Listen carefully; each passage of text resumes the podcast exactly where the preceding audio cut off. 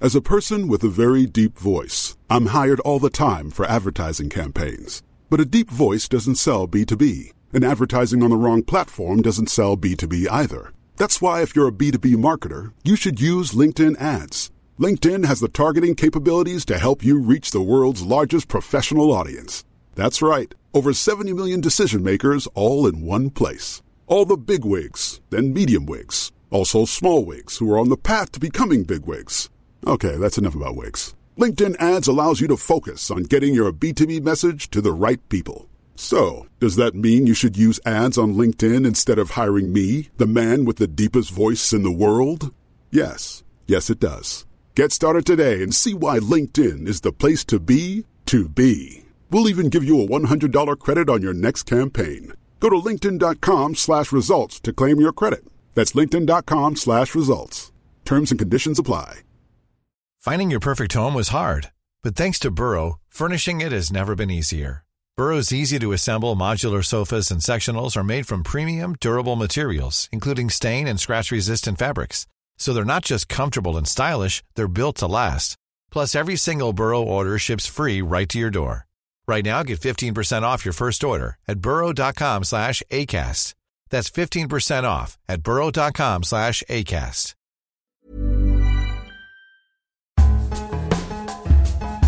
We just have a good rhythm together, you know, like he sort of feels me out, I feel him out, and we go for it.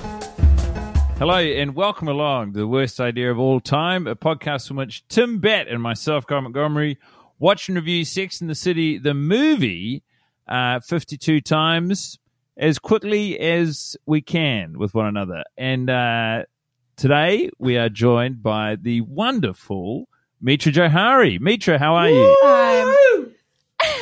I'm great. I was better before I came here. Now I'm worse, but it's great to be with Guy. It's great to talk to Tim. Yeah, I'm sorry that we keep doing this to such cool people. It's not a great way to make friends and influence people. It's like, hey, you want to come on our podcast? We're going to treat you like shit first, but then we'll talk about it. How are you going, Tim? Mate, do you know how I'm doing? I'm hungover, and I didn't formally worry about my drinking, but I feel like I've said that sentence so many times in this season of the podcast that I'm communicating with you hungover that I'm like, I must drink a lot more than I thought I did, because I thought I was getting a lot more sober as I aged, but apparently not. Well, the podcast is an interesting litmus test. Do you think there's a relationship between abusing alcohol and having to do this project? You know what, Guy? There could be a relationship betwixt the two, for sure.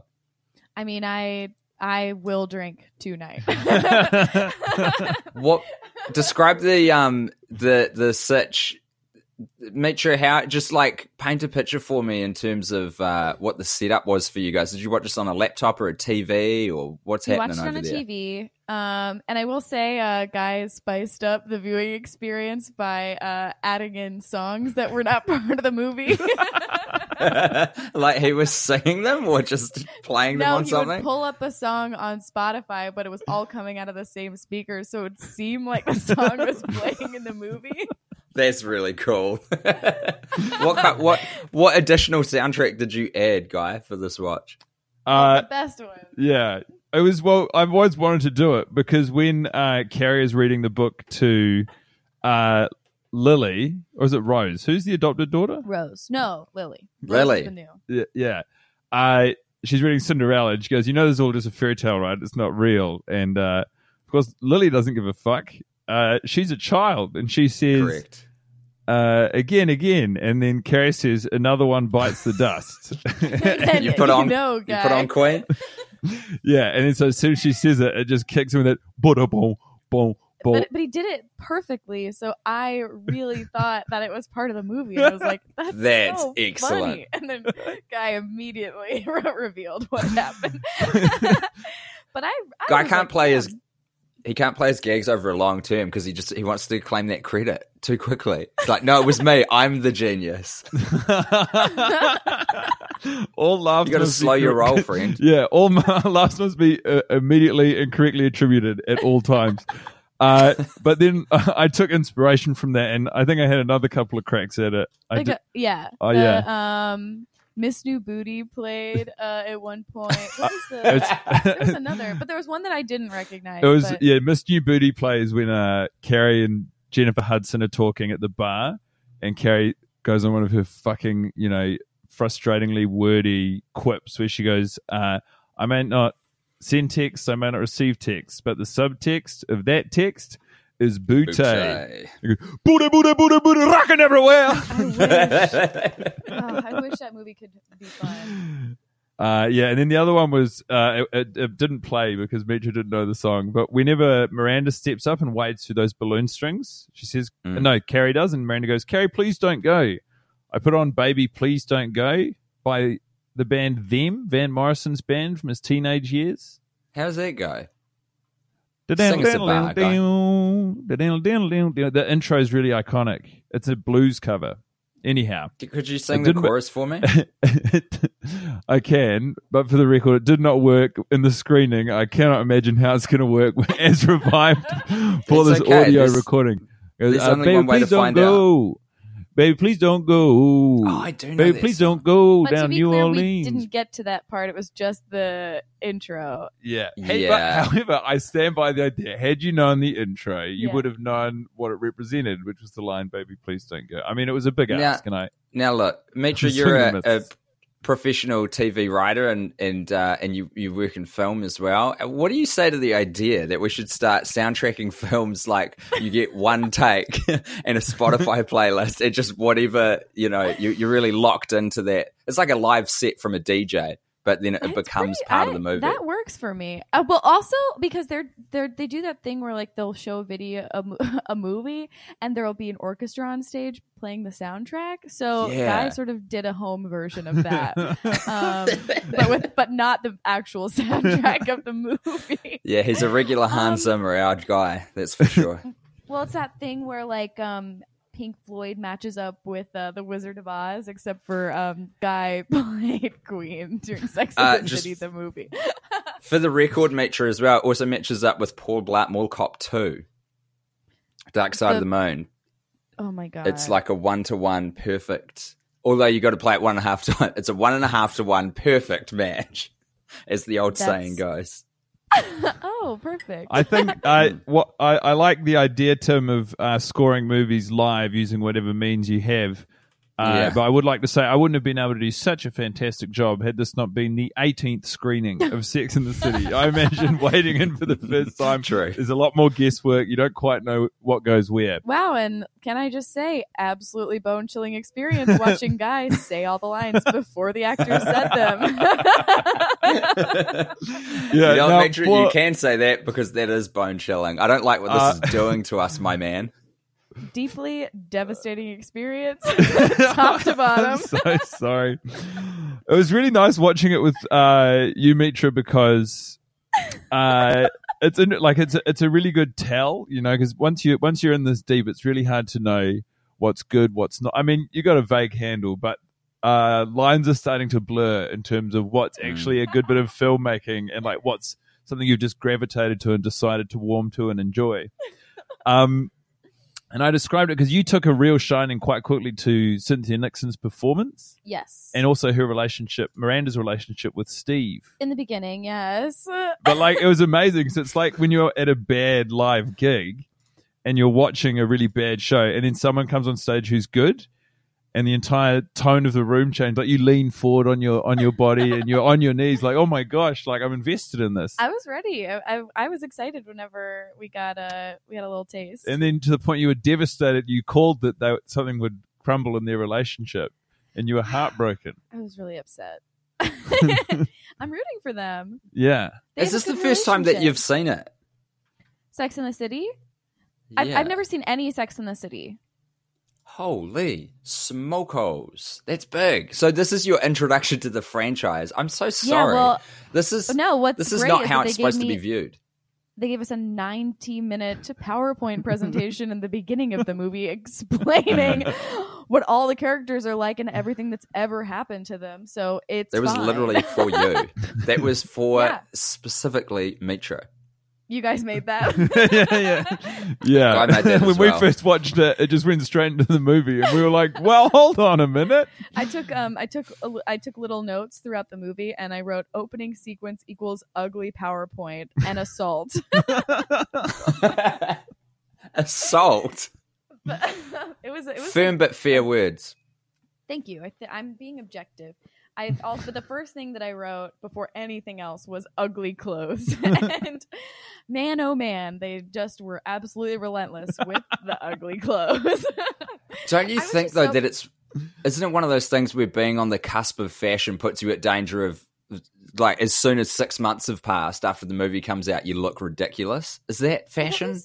What was so weird about that is, like, I know that Sex and the City is known for being, like, fashion, slay. And I was watching, I was like, there's no way that, like, this ugly silk dress with huge ugly belt in ugly color was fashion at the time. Yeah, ever. Ugly. This is the first time I really honed in on it, but there was a fashion item that just absolutely perplexed me, and I've written it down in my extensive notes I took this time. Mitra, last episode, I had quite a distracted watch, and I felt bad about it, so this one I really fucking zoned in on. The scene where Big is chopping the tomatoes, they're in the kitchen, they're talking about the apartment. She's husking corn. She's husking corn. That is the verb. And she's wearing this crazy necklace, which yes. She's an ugly chunk necklace. Yeah, it's like a broken clock or something. It's really weird. It's like a... I don't know how to describe it. I took a screenshot of it. I'd send it to you guys, but I think in the interest of this being an audio podcast, it's probably more useful if I describe it for you and everyone else. It's what the fuck is it? Can I it's just like quickly a big say, padlock. Tim, it's nice to know you took a screenshot. Really nice. It exists. No, do you know what it is? It looks like a little saucer, for milk that's attached to a padlock that's on a really horrible chain, and then someone's put like a metal eye in the middle of. I'm sending you the picture, guys. I'm not doing a great job on this. No, you are. Like, it sounds ugly, which I know it will be. It just didn't make any goddamn sense to me, because it's like, at what point in time was this a good idea? But anyway, what other, did you have other fashion critiques there, Mitra? Yes. I'm gonna just scroll through and read out all my fashion thoughts. So we got ugly clothes, and that's for the whole movie. Shortly after the opening that sequence, note is relevant now as it was when it was written down, but 2.5 hours ago. Yeah, I feel it so much more strongly than I do. Let's see. This doesn't just go for fashion, but I wrote void of taste, absolute vacuum. Jesus Christ, that's damning. I wrote ugly hat party in parentheses auction. Pearls to bed ? But smell the old book. And that was the scene with Big where she's wearing the hideous silk purple cami, gray underwear, and pearls. And then they smell a book together. Ha ha ha. Weirdly, I don't mind the gray. I mean, the gray. Because I know exactly. Fine. I know exactly the moment you're talking about. And I don't mind the gray. Everything else is pretty yuck. Yeah, the pearls at night, you're right. Is that a thing? No, it's stressful. The gray underwear, most normal thing about that. But why with the silk cami? Ugly purple. Let's see. Really made myself laugh because I wrote Adam Maraschino when it's the wedding planner, because I can't remember his real name. So in my mind, I went back and forth between Adam and Andy Maraschino. Not fashion, but that one, gotta get that in there. That's our friend Anthony, who I've, over the course of 18 watches, warmed to. Yeah. I fucking hate him. Yeah, Mitra's on your team. She did not care for the guy at all. I'm just what's the, like... We're doing we're just seeing the two gay characters fall, like the only whatever. They're the only gay men in New York. We've got to make them kiss like a couple of Barbie dolls smushed together by a 6-year-old girl. New York is famously, got to ram them down each other's throats. You know, it is scant with gay men. Yeah. There are two, not just in the movie, but in the wider universe of the show. Hey, I'd love to meet one. Yeah, wouldn't we all? And then I just wrote pube moment. But I think I actually like that now in retrospect, because at least it made me laugh. This is when the gals are sitting around in Mexico, and it's the scene where Samantha calls out Miranda for having a bit of bush going on. Yeah, like, you know what? Great. Let's see bush. Samantha is, she's got one speed, and it's full speed. Yes. Everyone's on blast. She's a doer, which I like, because there's not a lot of doing in this movie. There's a lot of sitting around. Samantha's a great friend. Samantha, like, makes shit happen. She, like, takes care of stuff, and she's so pragmatic. I like Samantha. Yeah, I agree. I guess, you know, naturally watching it with someone against watching it with no one colors the way that you feel about certain characters, because aside from Adam or Andy or Anthony Maraschino, we were seeing eye to eye pretty much the whole watch. Yeah. Here's my question about Samantha, if I can interject briefly. She's great. We love her. She's doing stuff, and that's good, and it's very needed in this film. How much leeway does that give her as a character? Because she really does put Miranda on blast, a woman who is, you know, suffering through a separation of her marriage, and she's like, hey, you know what? Tidy your fucking pubes up, my dude. That's her. But I'm like, what do we expect from Samantha? She's not going to be honest with her friends. I mean, I think it's bad, but then also they all get even with her because they call her fat humongo for looking the same. They do. I love the line that Carrie says, you would look gorgeous at any size. It is the most throwaway, like, please don't put us in articles and listicles and columns. You've got it. Just, like, leave us out of this. Yeah, and then 1 minute later, she has some, like, shitty wordplay about her body. What was it? Like, oh, what does your gut say? Yeah, I was like, all right, bitch. I guess we're doing this now. This movie was made and existed before listicles, you know, were a thing. Like, I feel like in reference to Samantha calling out Miranda in that moment, I agree with Mitra that it's like, that's what we want from her. It's consistency in character. Yeah. But also all of the characters display hearty, like, not callousness towards one another, but certainly self-centeredness to the point where it's like they don't really, the thing that unites them is they're all self-interested. Like, it's sort of expanding on what Amy said last time, but none of them care about each other truly. I think Samantha does. Like, she does stuff for her friends. She's actually making moves. She's like, you take the friend away, I'll take care of all the wedding stuff. Yeah. She shows up. Yeah, but that's like that would qualify her occasionally lashing out at the others, right? For any reason. Charlotte, I like this concept of social capital of, like, how many good things can I do to justify being a fucking douchebag for about a week? Like, how much of my terrible, year do I need to dedicate being a good friend? But Samantha's the only one that's actually doing good friend things, like, but they're all terrible. Charlotte's presented as virtuous, but there's actually no action to back that up. It's just like, hey, Charlotte is vapor. She's goody. Explain. Please, kindly elaborate. I can't do it kindly, but... the Queen of Mean herself, Mitra Jouhari. Yes, Guy called me the Queen of Mean when because I screamed when Jennifer Hudson went away. I said, oh, we're really going to miss her. That's so weird, because I've been calling you the Queen of Steam, because I know you have such an affinity for hot water. That's true. Yeah, that's true, too. Thank you for the laugh. I'm so hungover. I kept a tally of the moment. I thought I had at least 9 moments, and I forgot to tally other times, and I sort of fell off towards the end. But I had a tally of all the moments where I felt that Charlotte acted completely unhinged.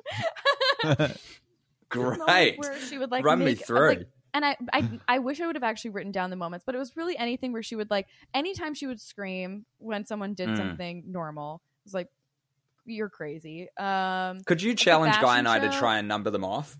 Because I reckon we could do it, the two of us. I feel like I probably could, because I made a huge deal about stuff. And he actually pointed out one that I thought was really funny that I didn't notice because I was writing. Because I was in the middle of one of my 30 meltdowns of this movie, writing in all caps, "How long is this?" And I was like, "Actually, you need to look up, because there's another kooky Charlotte." Yeah, it's a lot of fun, and I actually hadn't seen it before this week. But when they're all going to sit down in the front row at the fashion show, they're carrying various programs, but Charlotte, goofy fucking Charlotte, of course, has picked up a giant magazine the size of one of her legs that she's lugging around with the other stuff, and she's like going to sit down, and she puts down her coat, then she picks up her coat, and she's like she's just sorting through her papers. There is so much acting going on and faffing around with what's happening. If I was like, I've done stuff like that before in public where I grow self-conscious. I'm like, people must think I look fucking crazy because I can't figure out what to do with all the stuff I chose to carry. But not our Charlotte. Yeah, she doesn't give a hoot. Oh, man, I'm in that situation so much, and I never like really felt bad about it, but now I'm going to. I've just got too many objects. This is a real problem. She's holding 3 papers. She's literally just holding 3 papers, and she's totally overwhelmed. Imagine this woman on a computer, right? Could you imagine Charlotte on a laptop? Wouldn't work. Also, the password is love. Oh my God. I know it's set in 2008, but 4 characters is not enough. They wouldn't even allow it now. They wouldn't allow it. They wouldn't. And no special characters? Come on. Sounds a lot like Sex and the City. I like that. It was a really good Queen of Mean moment when Jennifer Hudson's leaving and we're all heartbroken, and she goes to give Carrie her keyring that says love. And Mitra and I have been talking a lot about how money, it's really interesting when they try and give money value in this movie, because it's so valueless. Like, it has no bearing on any of their lives at all. It's a good way of putting it. And Carrie's like, she's like, with all due respect, St. Louis, everything in this apartment is either $500, so take your fucking keyring and get out of here. But I was like, it would be so funny if she just took the keyring, and as soon as the door closed, Carrie threw it in the trash.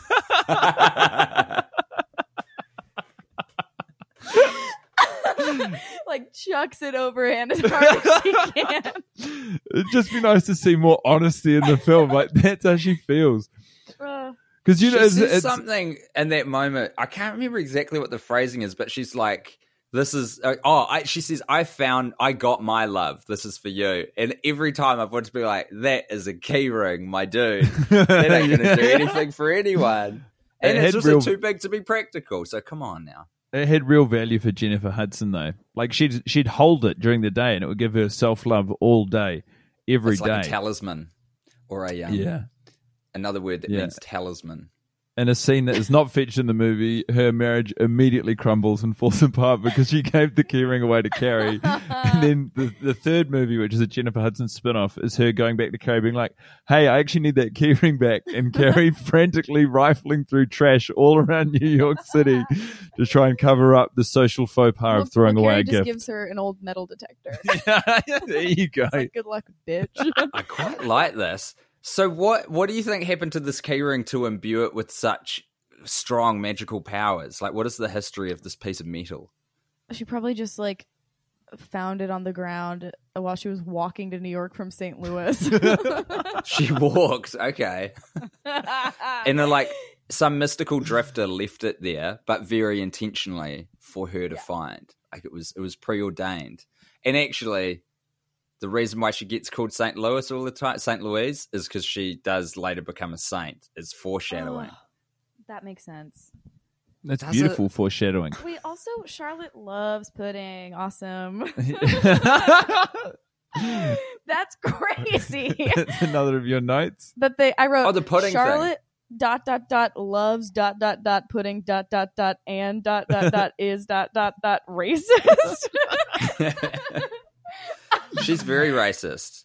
Yeah, she's well, I don't know, racist is probably quite a strong word, but she is hella ignorant. She can't handle being in Mexico, doesn't trust any of the food. Her being like, I was so relieved that she, like, shit her pants.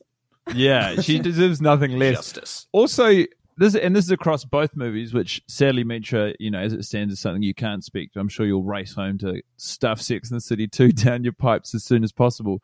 But the treatment of white staff by the characters in this movie and the second movie is atrocious throughout. You know how they say it's the measure of a person? Yes. So when Miranda and Carrie are out for a meal, the one in which Miranda confesses to destroying the prospect of their marriage. Oh, they go to the string restaurant. Yeah, they go to the famous balloon string restaurant. I know that they're going through some stuff themselves, but they're so curt with the server or the waitress. Yeah. It's ludicrous. And well, it's like, ha ha ha, they're cutting her off, ha ha. And then, yeah, they do it with this Mexican at the Mexican hotel restaurant as well. Yes. Also, they overorder all the time for how much food they eat. Again, this is consistent through Sex and the Cities 1 and 2. Wow. The breakfast buffet, you know how they did it in Abu Dhabi, yeah. Tim? They do it again in Mexico. They've got like enough fruit for a family of 10 just sitting in front of them. Samantha even calls it out. She says, with all this fresh fruit there, you're just going to eat pudding? And then Charlotte says, yeah. I want someone to... I'm going to keep eating pudding. I want a university professor... Food. I want someone to really make the economic model for how this world works, this version of New York City. It's like, what's going on here? How's everyone afloat? This doesn't feel efficient at all. And like, how many times does Carrie change apartments in this movie? She's always in a new apartment. Yeah. She's there across. There's a lot of shifting around. She starts in hers, and then she also stays at Big's, and then Big in her. I don't even know if Carrie puts in the money because she can't have if she's. I don't know. Maybe there's a lot of real estate moving around, isn't there? Oh yeah, because she's living. She's paying for her fancy decorator with her advance money, so she's worried about something else. Yeah. Costing. They measure money in decorators.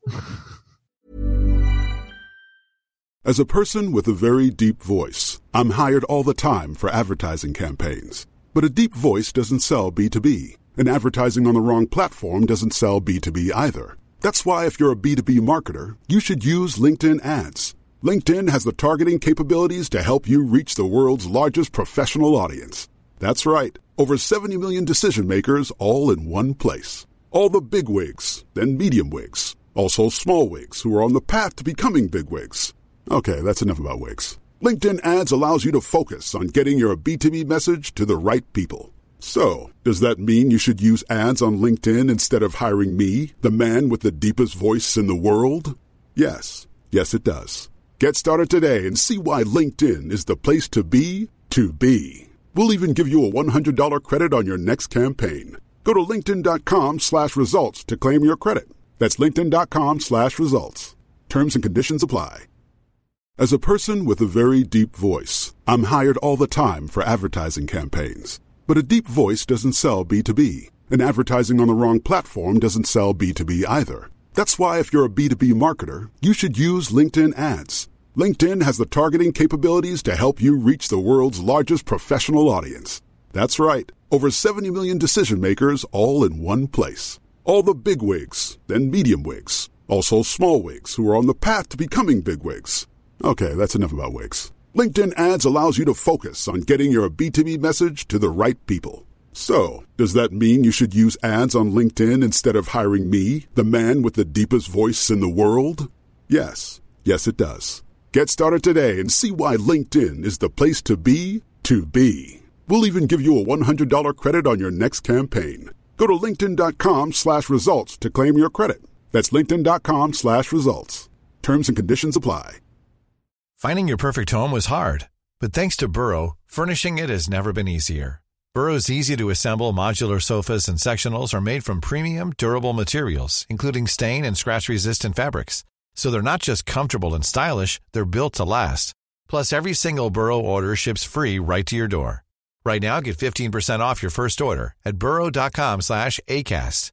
That's 15% off at burrow.com/ACAST. That's when they try and introduce the concept of money, is when her and Charlotte are out shopping for furniture because she I got the advance for my book, so I'm going to buy some. You know what? That is so jarring because it's like, what the fuck? Does money exist in this world? Do you have limited resources at some point? This completely contradicts everything I've seen so far. This doesn't make any sense. And then a desk is too much for you? You just fucking walked in with your hubby-to-be and bought presumably some $40 million apartment at the top of a building in New York City. You care not for desk money. You're fine. They do the same thing. Miranda says that the taxi is 18 money. Carrie refers to the shoes as $550 of money. The cushion in her house is 300 money. It's all like, you know, it's a real problem for these characters. No one lives in this version of New York. I guess some people do. There are rich people here. Yeah. Yeah, and just I like how the guy in the cab just nods, but he doesn't get to have a line. Yeah. No. I want to know his story so badly as well, because it suggests that he's got a lot of stuff going on.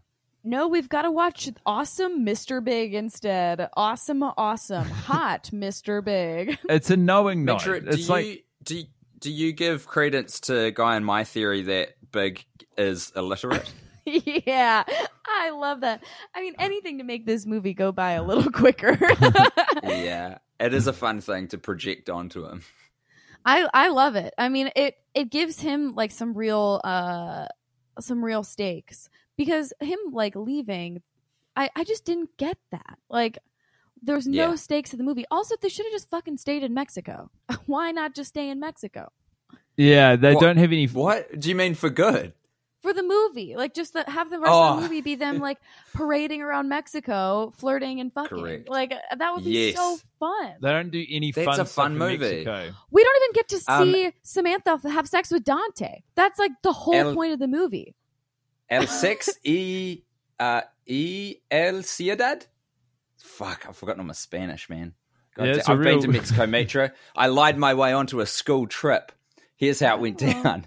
I was in the sixth form, you see. Tim's grown tired of talking about Sex in the City. Tim, we're doing good work here, talking about the movie. Relevant. Okay. I got bad grades, Mitra. And they were really poor grades, actually, in Spanish. I was no good as a pupil because I got a bad memory, you see, so I struggle with the vocab section of learning a language. Comprehension, I can get my head around. If there's rules, I can learn it. But if it's just loose vocab, I struggle. I'm the opposite. Really? You're not a stickler for the rules, but very good at loose facts. Mm. I said to my Spanish teacher, I said, Fifi. I called her Fifi. She hated it. Her name was Fiona, and we were supposed to call her Miss Atkinson. Oh, probably shouldn't have named it. That's fine. So she was like, your grades aren't good. I was like, I know, but next year, man, let me in the subject and I will be the hardest working student in the class. Like, you'll be shocked. This is going to be my number one priority. And by the time she figured out that I hadn't even taken it as a subject, I'd already paid for some of the trips, so they had to take me.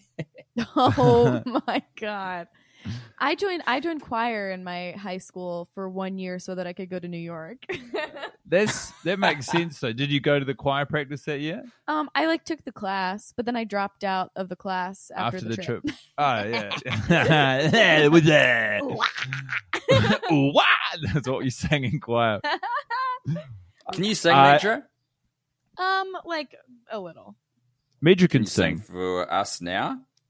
I'm like a bird on my way. Oh my gosh. So, actually, that song at the end of Sex and the City is Little Old Me. That's right. The Jennifer Hudson song. That's actually me. Mitra sang all of Jennifer Hudson's smash singles from the soundtrack for Sex and the City. Yeah, sorry, I'm actually modest, Tim. You're welcome. Ever heard of modesty, Tim? Yeah, Mr. Spanish Class. Look, I'm a Leo. Don't blame me. It's my star sign. I struggle to see how your little anecdote about your, squirming your way into a school trip to Mexico ties into the narrative of Sex and the City. But I'd like to continue to see you draw that line. Because Mitra's suggestion that would be a really fun movie is absolutely bang on. Mexico is such a vibrant and interesting place, and then it's a fish out of water movie, which is what I want to see for the gals. Like, we've done the TV show. We've seen them in New York. We had 5 seasons. You see a fish out of water movie in Abu Dhabi. That's an hour and a half of some seriously drowning fish. That's a fish in the desert. Suffocating fish. They've got it's too much. They need a middle ground. They need a fish in the grass, which is Mexico.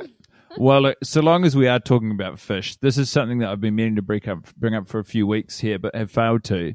Samantha's big romantic move on Valentine's Day for Smith Jarrett is to make sushi. And Smith Jarrett. You love that name. Smith Jarrett and Andy Maraschino. The name generator. Her big move is to make homemade sushi, which is quite a generous thing to do. But then to drape filleted raw fish all over her body. Can you think of a less sexy food in the bedroom? Oh, that's going bad immediately. Let me tell you, as the husband of a doctor, that is not recommended. That's room temp. Husband of a doctor. Look, as the they're on the West Coast. As the neighbour of a GP, as someone who's in the neighbourhood of 3 medical clinics, I can tell you that fish ain't going to last long. Yeah, it was gross. They're in Los Angeles. It's too hot. Guys, there's a big section of notes here that if this is incredibly indulgent, but can I rattle them off at speed? Because I've got a point and supporting evidence. Yes, of course. Here's the thesis. Thank you. You're the only opinion that matters. My thesis is that this movie should end at 1 hour, 42 minutes, which is almost an entire hour earlier than what it does end. Oh my God. Point 1. Well, I mean, so, it doesn't matter what you say. Everyone in the world agrees with this theory. I'm just so here's what we're left with in terms of a movie if it ends at 1 hour 42. 1, heavy suggestion that St. Louis and Will are getting back together with the shot of them at the New Year's party, so that's kind of wrapped up. 2, Big consigns himself to being alone forever and facing permanent consequences of burning Carrie one too many times, so we've got a lesson learned. 3, Miranda and Carrie are best friends, supporting each other through breakups with their shitty men who wronged them, a lesson there, and friendship, which is like the central thesis of Sex and the City. 4, Samantha shows how much she loves Smith by working really hard to keep their relationship on track, forsaking a life centered around herself and sex, vis-a-vis character development. 5, Charlotte is blissfully pregnant, happily married, and already the joyful mother to an adopted child, so that's wrapped up, that's fine. 6, the movie ends on New Year's, which is kind of perfect, new beginnings, that's when you want to end a movie. 7, Carrie's journey is one of self-respect but also of restraint. Like all heroes, we find her in comfort. She leaves to go on an adventure, getting married, then loses something big, Mr. Big, and then returns home, changed. Thoughts? Love it. There is an incredibly comprehensive and almost like academically written assortment of points. And I love it. I mean, you had me at this movie should end roughly an hour before it ends. But I love the moment of Carrie going through the snow to see Miranda. I thought it was so nice. Yeah. To me, that's I agree. Like I want the movie to just be about their friendship. It's so disappointing when the courthouse wedding is like, who cares? Well, I know. Sucks. I'm gonna say, especially who cares amongst the assembled other people going there to get married. Like there's a shot of them all sort of looking like, oh well, I mean, ours was a bit boring, but these guys are really getting married. You know, yeah. It's like not as soon as you're married, you don't stick around in the fucking gallery to watch other people doing their. You know, that's getting married. But that is like not how you spend your wedding day. 10 other assembled couples. Yeah, they're all like, well, we're married, but we won't be fucking today. We're watching Harry and Big tie the knot. Yeah. In another ugly, ugly outfit. That was her original choice for wedding dress. What do you think of that? The non-Vivian Westwood one. Like, I just thought it was like her. It wasn't a compromise. It was the thing that he wanted. Mm. I was like, what I expected and what I think would have been cooler is if they were in the courthouse, but she was wearing her Vivian Westwood dress. That's what I thought was going to happen. You're right. What I wanted. And I thought it would be nice because it was like both of their things. Mm. But it's a meeting. It's a meeting of the minds, isn't it? But instead it's her being like, I'm Mrs. Big. Yes, this is me now sacrificing everything. I haven't learned a thing. The thing that I thought about is what that phone call would have been between Big and the 4 girls. Wait, 3 who aren't Carrie. Because they fucking hate him. We don't see any resolution to that. Yeah. Like Charlotte wants him dead. She comes up with a whole saying just to meet him on the street. Yeah, but he gets points. Ironically, it's the poisoned arrow that she has locked and loaded that turns her back onto Big because she gets so angry. Her water. No, but Harry kind of explains it away after the childbirth. Though. He's also very Jewish. The whole point of that scene is just so we know that Harry is Jewish. She's like, his Bubby, what a mensch, like all this shit. It's like, okay, we didn't like. Why are we doing this? And I did, and Guy informed me that there's a lot of real estate in the show of her making fun of him for being ugly, which I thought was fun. Yeah, did you know that, Tim? One of our previous guests informed. Yeah, it's so good.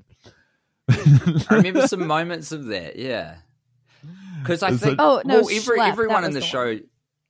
Sorry, what? Go ahead. Oh, I was trying to remember, like, they had, like, Schlepping. Three Jewish moments. They're like, you're going to schlep it all over? Carrie says Mazal tov. And this all happens Bubby, in, like, 2 minutes. And it's a schmuck. He says he felt bad for the... Is it? It was Schlepp, Mazal tov, and Bubby, all in a 2-minute scene when we, like, have not touched on it at all. And the rest as a New Zealander, we don't have a huge Jewish community here, so I don't have a good handle on this, and that never really like stuck out to me. Is that a lot to just throw? That's a lot of Yiddish to just pack into 30 seconds of the film. When we haven't, because I figured like, New York, there's lots of all. New York Jews there.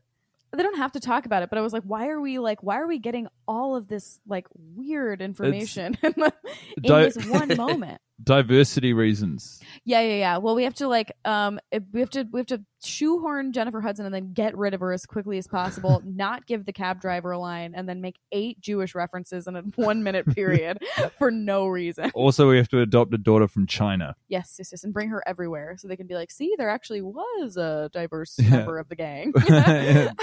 And the 5th girl is a woman of color. Sure, she doesn't speak, but she loves Cinderella. That's the character. 5th girl, Lily. Yeah. And the 6th. That's disturbing, isn't it? That's New York City. Now, so long as we're all here, I would like to play a segment that is as recent as 1 week old, called Outside the Lines. With Mitra Jouhari. As well, you observed, Mitra, there is a disgusting line in the middle of this fucking movie where they comparatively talk about how much sex they have, and then they're trying to needle the information out of Carrie, but she's not willing to give it. Instead, she says, but I will tell you this. When Big colors, he rarely stays inside the lines. Or outside the lines. Right? Outside the lines. Yeah. What does that mean? To me, ass fucking.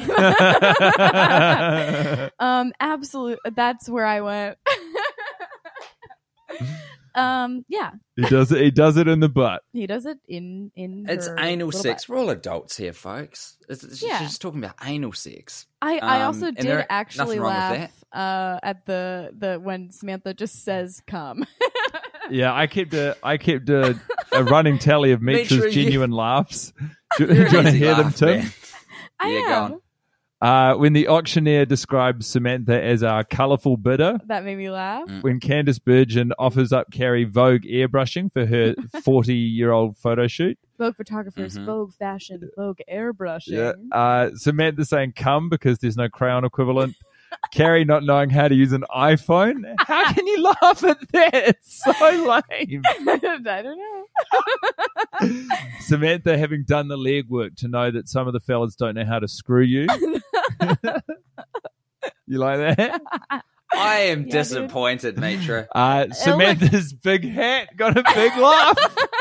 Oh, man. These are getting worse. Well, I got sadder and sadder as the movie went. And the last one, and I agree with this laugh week in, week out, was fur is murder. Yeah, that's a great laugh line, actually. That's legit. Those two women, man, I want to see their story. I am utterly convinced they are from Vermont. They've bused in from Vermont. Yeah. Which is a long bus ride. I want to see them in the, like, Miss Maisel universe. That's my request. I haven't seen Mrs. Maisel, but you're imagining them heckling? Well, I've seen one episode of Miss Maisel, and I just want to see those chicks in a scene together in there. I don't like all the negativity that is been on this episode. So let's bring some shining light in. With pleasure. I've got one locked and loaded. I want to hear it. It's early. It's when they're out for a meal. We're with the Brady Hobbes family. And it's just after Steve very deftly, softens Miranda's mood. She's quite tense because she's got a brief to work on after dinner. And they're about to go home. And he says, "You got a milk moustache." And she goes, "What? You just criticized me." Excuse me, Guy. Can you please do the Steve voice if you're going to be Steve? Yeah, that was very disrespectful. "You got a milk moustache." And then she sort of goes, "All you do is criticize me." And he goes, "No, what, you want to go around not knowing you got a milk on your face?" Or something like that. Milk on your lip? Yeah, always talking about milk. Loves milk, that boy. Makes him big and strong. But she says, "Oh, whatever." Then he does the milk mustache back. And my shining light was Cynthia Nixon as Miranda. When she breaks at seeing that, when her mood lightens and she suddenly smiles and is like, "I love this guy. This is great." It was a beautiful piece of acting, very well realized. Sort of like a romantic highlight of the film for me today. So I agree. It really was the first moment where I was like, "I love this couple. I'm rooting for them." Yeah, she's busy, but she's stressed out, but he makes her laugh. It's nice, isn't it? Yep. It's a really nice. He makes her remember something nice. Did it manage to stick with you till the end, Mitra? I don't know. I mean, I think they're still like the best couple. Like they're the couple that I'm rooting for. Other than obviously Dante and Samantha, I guess it's sort of like that horror movie thing where like they close the door. So like we know that Samantha and Dante are going to have sex, but whatever we imagine is better than what they could have done for us. Also, the Miranda Steve post forgiveness sex scene is like shocking. Why shocking? Because you see full frontal nudity. It was just so like, whoa, wow. Yeah. Oh, we have seen, I mean, this movie's been so chill. Also, because I thought their T-shirt sex scene was hot, too. What? You thought that was hot? I guess I don't know. I was just like, this is real. Yeah, it's all relative for you, Tim. Of course, in your porn-addled mind of knowing full well we're going to get a full frontal sex scene later in the movie, the T-shirt stuff pales in comparison. But, if you go... Porn-addled. I haven't been this talked down to in some time, Guy Montgomery. It's only in reference to watching the movie. I have no idea how much pornography you watch outside of Sex and the City. 18 hours a day. I get up in the morning, I make myself a cup of coffee, I get the Vaseline out and fire up the router, chuck a VPN on, and then just go to town for 18 hours. And why do you put a VPN on?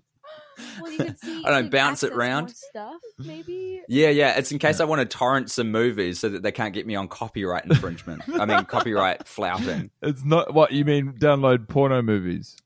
You're torrenting porno movies. You're not torrenting just regular blockbusters while you oil up. No, Guy, I've got a very busy day of consuming, what's the math on this? 16 hours. Wait, no, 18 hours. For 18 hours of pornography a day. It is, but I've become something of a connoisseur.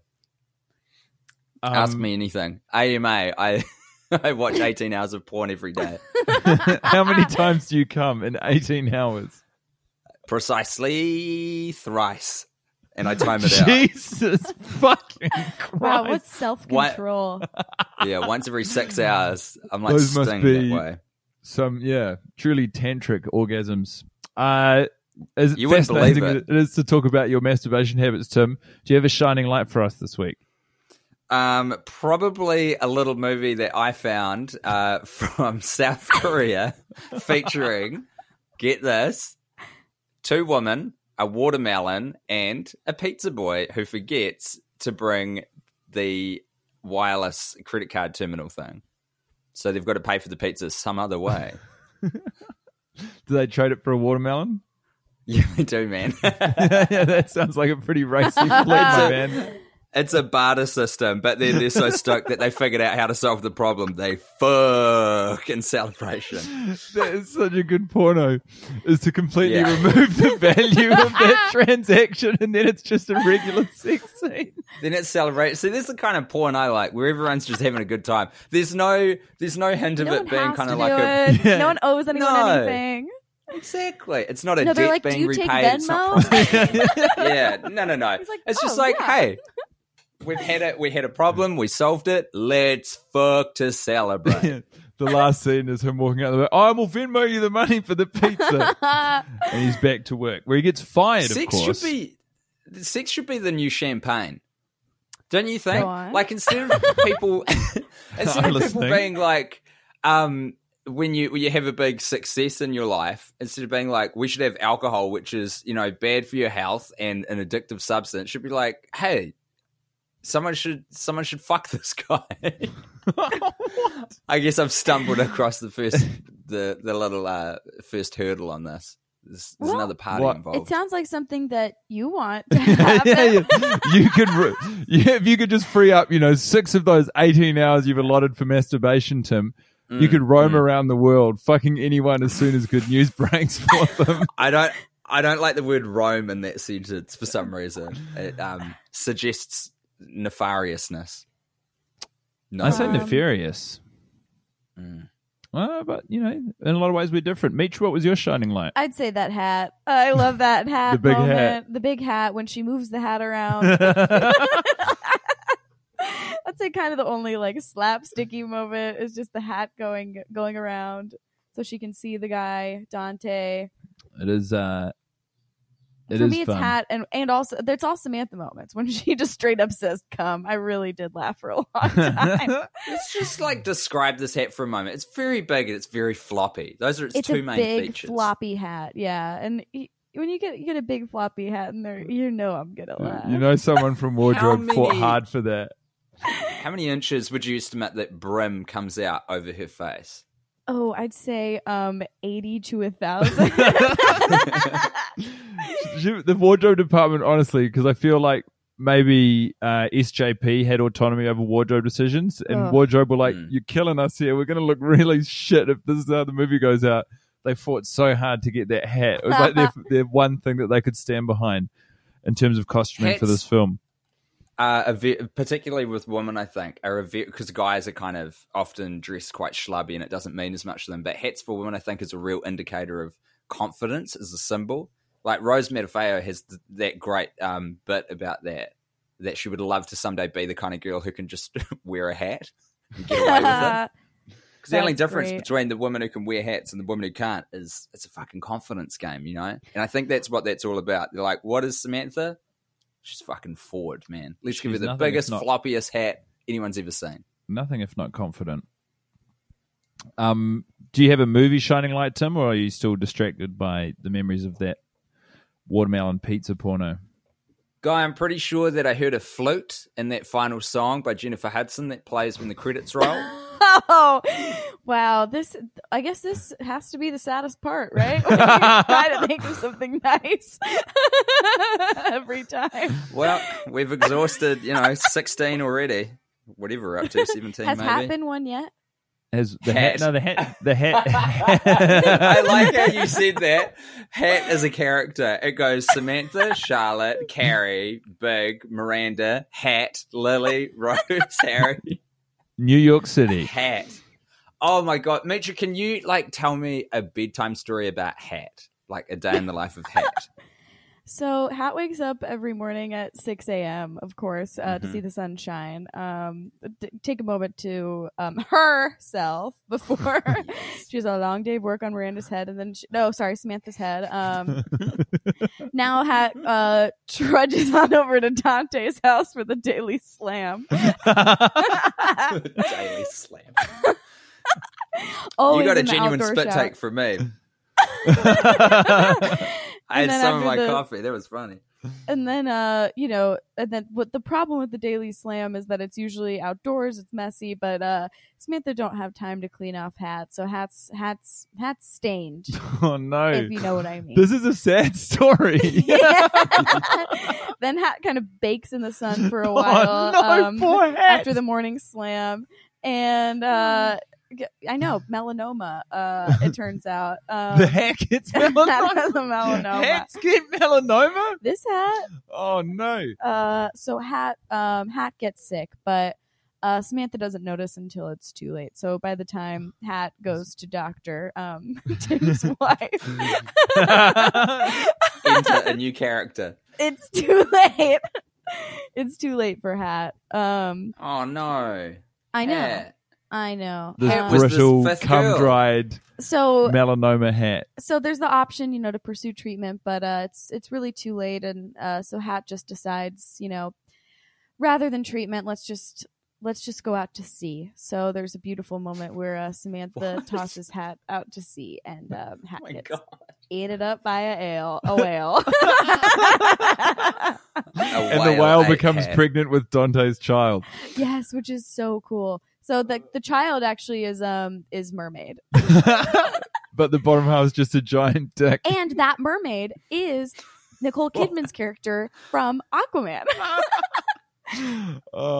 So what do you think? It's pretty good. There's a lot of crossover, including with the DC Cinematic Universe and Tim's real life. Yeah, you asked for a story. I'll give you a story. I love it. What do you think, Tim? I'm very excited by it. I love it. I might take some time off of the 18 hours of porn watching to start scripting this thing out. See if we can flesh this thing out to get a full off the movie. Ground. I'd love to, while we've got time, do the hot new segment involving Steve called "I Don't Want to Bother You People." Oh my god! And Tim, I've heard you love this. Did he give you the full backstory why we have to do it? He only told me that you don't like it. Guys, so Guy said, I've got an idea for a segment. And I think at the time I was feeling so bad about being quite negative about Guy's office. I was like, Guy, whatever this is, we're going to do it. Not only this episode, but this will be a feature on every subsequent episode of this season. And then he said what the premise of the segment was, and I fucking hate it. It's so lame. But we're here now, and as a stickler for the rules, we're here. We're doing it. All right. So for context, everyone, Big arrives at the outside the restaurant in a cab after the rehearsal dinner. Steve, sorry, yeah. Big is outside smoking cigars with Samantha, Harry, and Smith, and Steve shows up and he says, I don't want to bother you people. But my suspicion is he secretly does. He wants to cause a scene. So, Mitch, you have to tell us in what way does Steve do this? Well, Steve just learned how to make a paper crane. And it's a lot easier than he thought. He thought origami was going to be harder to pick up and embarrassing and stuff. So he's actually made 1,000 paper cranes, like the classic children's story, Sadako and the 1,000 Paper Cranes, where she tries to make 1,000 paper cranes because she's got Hiroshima cancer and she doesn't make it. She doesn't do the 1,000 paper cranes. So he figured out exactly how many cranes she made, and he did the remaining amount of cranes as a symbolic gesture, which is going to be an annual tradition for him to bring health to his family. Yeah, so it's pretty beautiful, but he didn't get a chance to do it because it's Big's night. Is this like how he atones for the indiscretion that he has brought to his relationship? Well, it's just sort of a gesture. He's being like, look, I'm thinking about the future. I'm thinking about our family. I'm going to keep us from getting sick by making 342 cranes once a year. Believe in me. So wait, when you say it's Big's night, what do you mean? It's his night. It's his pre-wedding night. So Steve's not allowed to show anyone his crane. So he's like, well, if I show them, I have to show all the cranes, and I have to go 1, 2. Okay, I've got a couple questions on this, Mitch. Number one, is he gonna make the paper cranes there on site, or are they in the cab? No, they're in the cab, but he saved the one for last because he wants Miranda to see him make it. So he's made 344 cranes. Yeah. And he's got one fresh origami piece of paper in his back pocket. Yeah, and it's already cut into a square and everything, and it's good. So, but then the cab leaves, presumably with the 344 cranes. So that's what's so sad. Oh, no. Yeah. So in the background for the rest of the movie, Steve's running around New York. Have you seen my cranes? Yeah. I'm going to get my wife back if I could just find my cranes. If I could just find my fucking cranes. Yeah. I love this. I love everything about it. In between having sex with every other character in the film. The sex-obsessed Steve. Sex-addicted Steve. Yeah. He's a sexy guy. Do you, who of the characters in the film, who do you find the most attractive? And well, I mean, don't say Samantha's dog, because that's Becky Lucas territory. That's tough. I mean, I think Steve's pretty fuckable, but I think it's because, like, I don't know. Like, the t-shirt sex scene. It's really stayed with you, yeah. I think it's just because it's like, yeah, we're going to take our shirt off? Yeah. Also, we know that they haven't had sex in 6 months in that scene. So you feel like as soon as it was happening, they were both probably like, we're just going to go with this. Let's just do it. Yeah. We're just, why are we wasting time? Let's just do Penny. Let's get it over with, you might say. Yeah. Because that's what Miranda says. I know this movie so well. You sure do, Tim. Do you have anything else to add, Mr. Batt? Nothing. Mitra, any other I am loose like a thoughts? Husked corn, husked by Carrie Bradshaw. At the hand of Carrie. I also wrote during that scene when they decide to get married and she's husking corn that there are no smiles. Yeah. They're not happy. What? There are no smiles. There are no smiles. What, you're deciding to get married, you don't smile? Very practical. I actually noticed this week when we first see Big and Carrie together, when they were checking out the apartment, they hold. It was just banging around my head. I'd never noticed the way they hold hands before. It's a classic body language thing. They hold hands like meat on meat or like palm on palm. They hold hands weird. Not like interlocked fingers, because isn't that when you're intimate with someone, you go interlocked fingers? Yeah, and when you feel like distant, you go. Meat on, I gotta stop calling it that. Meat on palm meat. On palm. It's the meatier part of the hand. That sucks. Let's see. Oh, I wrote that 55 minutes into the movie is where I lost hope. I don't remember what that was, but it is where I lost hope. So don't worry, there were only 68 more hours of movie after that. And I wrote Chris Noth equals corpse. So that is and I wrote good scene on New Year's Eve. So that was something nice. You did like that scene. I liked when she came to the house. I was like, that's sweet. Friendship conquers all. I think the only other note, and this is parroting something Becky said a few episodes ago for your abridged 1 hour 42 minute version of Sex and the City, Tim, I think would be if that Miranda Carrie conflict, if we got to see, because then you experience like the full the full reach of their friendship, where you see Miranda confess that she said this thing to Big, and you watch them fall out, and then they become friends again, all before New Year's, making that reunion scene that much more meaningful and making it quite a nice endpoint for the film. Mm-hmm. A hopeful point. I agree. I think it would be beautiful. So. I booted up the movie while you guys were talking. I wanted to find out what the 55-minute mark was. Oh, amazing. What is it? It's I have a freeze frame right now of Carrie Bradshaw jilted. So it must have been it's like just after it's happened when they're at Charlotte's house. Are they at Charlotte's house? They're at Charlotte's house. Yeah, I think it was when you realized they were going to go to Mexico, because you said very despondently they're going to go to Mexico. Yeah, I think it was when I think it was just because I realized I didn't know how long the movie was until that moment, because Guy like hit the keyboard and I saw that it was 55 minutes in and there was still a full movie's worth of time. Yeah. They take even longer to get to Abu Dhabi and Sex and the City too. I think it's an hour and a half. But are they just there for the movie? They're there for longer, but it's worse. I hate seeing them in New York, which I know is the point.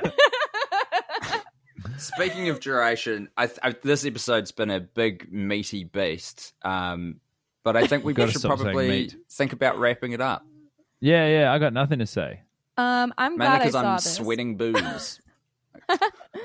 You're a real charmer, Tim. Lord knows you got a big day of porn watching ahead of you. You have a really positive 18 hours. Thank you so much, Mitra. Yes, dude. Thank you for joining us. my God. Would you like to say anything about where people can find you online? I'm on Twitter. You can do @tweet, RAJOUHARI, @Tweeter Johari. Haha. Cool choice. It's a big handle. It'll be in the episode description. I'll put it out. So just click on the notes that are in the notes. Yeah. There'll be a link. And I cannot endorse Mitra's Twitter account enough. It is the funniest shit consistently. I fucking love it.